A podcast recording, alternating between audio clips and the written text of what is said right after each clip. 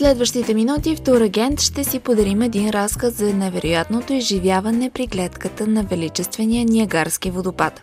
Той се намира на река Ниагара на границата между Съединените щати и Канада.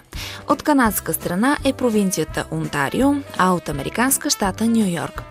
В близост до водопада са разположени две градчета с еднакви имена – Ниагара Фолс, Канада и Ниагара Фолс, Съединените щати.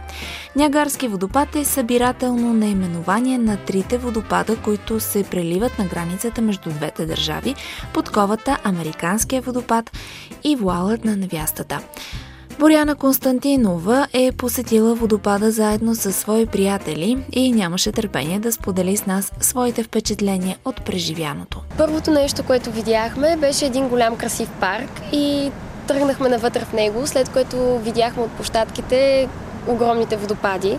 Много са красиви, огромни са, величествени. Става въпрос за нещо много голямо и нещо много красиво. Наистина разбирам леко защо е писал за него. Колко шумно беше там? Чувахте ли се? Какво си казахте? Зависи дали си близо до самата площадка. Ако си много близо на самата площадка до водопадите, водата е тонове и наистина не се чувате много добре. Но пък веднага започнахме да разглеждаме как можем да влезнем по-навътре в водопадите и се оказа, че самите атракциони предлагат това нещо. Бяхме си закупили билети за атракциони, които нямахме време покрай работата да разгледаме точно, но там открихме, че всъщност са уникални. Изпревариха очакванията ни дори. Един от атракционите беше Meet of the Must, което е нещо като прислужницата на мъглата. Това е една огромна лодка, която влиза много навътре към водопада. Буквално си почти под водата. Преди да те пуснат в атракциона, ти дават дъждобрани, опаковат те, качваш се на лодката и си правиш круиз. Там наистина е изключително шумно, нищо не чуваш, буквално се изкъпваш. В един момент не можеш да виждаш нищо от водата, в следващия момент се открива една страхотна гледка около теб, от природа, от чайки, от всичко. Течащата вода над Ниагарския водопад е без наличие на седименти. Това допринася за красотата на гледката и ясното отразяване на слънчевите лъчи във водата.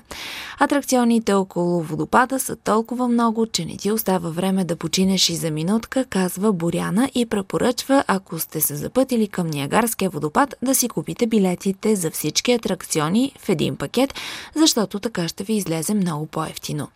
Ние с тези билети посетихме пещерата на ветровете, Cave of the Winds. Тя е по едни стълбички отстрани покрай водопада слизаш, отново те опаковат с а, едни дъждобрани, защото пак си много близо до самата вода, която те връхлита. Там гледките са още по-красиви, защото стълбичките да изкачват все по-нагоре и все по-нагоре до един процеп, който също е самата пещера. Тя е доста известна и си правиш много приятни снимки, ако имаш водостойчиви телефони. Дори търговците предлагат точно преди да влезнеш там да си купиш опаковка за телефона, която да го предпазва. Това също беше много красиво. На самите площадки има далекогледи, с които можеш да погледнеш като бинокли по-отблизо канадската част и дадени други пейзажи от самото място. Има музей, който разказва историята и геофактите, нещата, които можеш да намериш там. Той е направен по атрактивен начин, има и за най-малките, и за най-големите, интересен е. Той също беше включен в атракционите. Нощен водопадът е осветен с разноцветни прожектори. На туристите се предлага разходка с корабче до самото подножие на водопада. Другото нещо, което посетих там, беше вечер... вечерното шоу, светлинно шоу, което се намира на обсерваторията. Има една обсерватория, в която, чрез която ти влизаш навътре, в самата Ниагара. И тя е стъклена, след това има един парапет и вече няма дори стъкла и ти можеш да видиш водопадите, но те не са на такава близост до теб, че да те напръскат. И вечерта пускат светлини и се получава наистина много красива гледка. Дори вечерта измислят как да направят атракциите още по-интересни края на 19 век се зародила мода посетителите да се спускат с бъчви от върха на Ниагарския водопад. Други пък решават да пресекат водопада по въже. Ходихме и в едно кино, което пак се намира там, късометражно кино. Една от историите беше за една дама, която решава, че ще се спусне с буре, ще скочи с буре през водопада. По принцип това е забранено от закона. Тя го прави и оцелява. Но има и много неуспешни случаи, които, при които хората не са оцеляли. Много магиосници и магове са твърдяли, че и те са го правили, но не се знае дали е иллюзия или е истина. Това, което много ме впечатли, беше, че веднага след киното изхода те вкарва в един голям търговски обект и ти буквално си залят с малки буренца, с неща свързани с киното, което си гледал и аз се усетих как в един момент просто сама тръгнах да си избирам какво да си купя. Даже в момента съм с тениска, която е оттам, на червения кръст на Ниагарския водопад, защото ти си гледал до сега филм, в който се обяснява за този червен кръст и си много по-благосклонен да купиш нещо. Много добра стратегия имат относно това.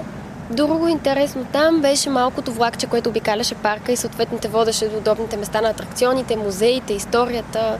И то беше винтич, старо. Беше също много приятно да се возиш в него. Може би единственото, което не ми хареса е градчето Ниагара Фолс, защото не беше много запазено градче, не беше много чисто. Хората изглеждаха, може би бяха масово туристи, и, а търговците изглеждаха много насочени към това да те примамят да купиш нещо. Самото градче не ме впечатли много, както и хотелите бяха. Ние си бяхме наели съответно хотел, който да не е много скъп, за да можем да си го позволим. Все пак сме студенти, но не беше качеството, което очаквахме. За по-красива и внушителна се смята гледката от канадската страна на водопада. Канадската част на водопада има ширина около 800 метра, а тази част, която е от към Америка, е приблизително 300 метра. Височината на водопада варира от 48 метра в Канада до 51 метра в Съединените щати. Това е Турагент, слушате Радио София.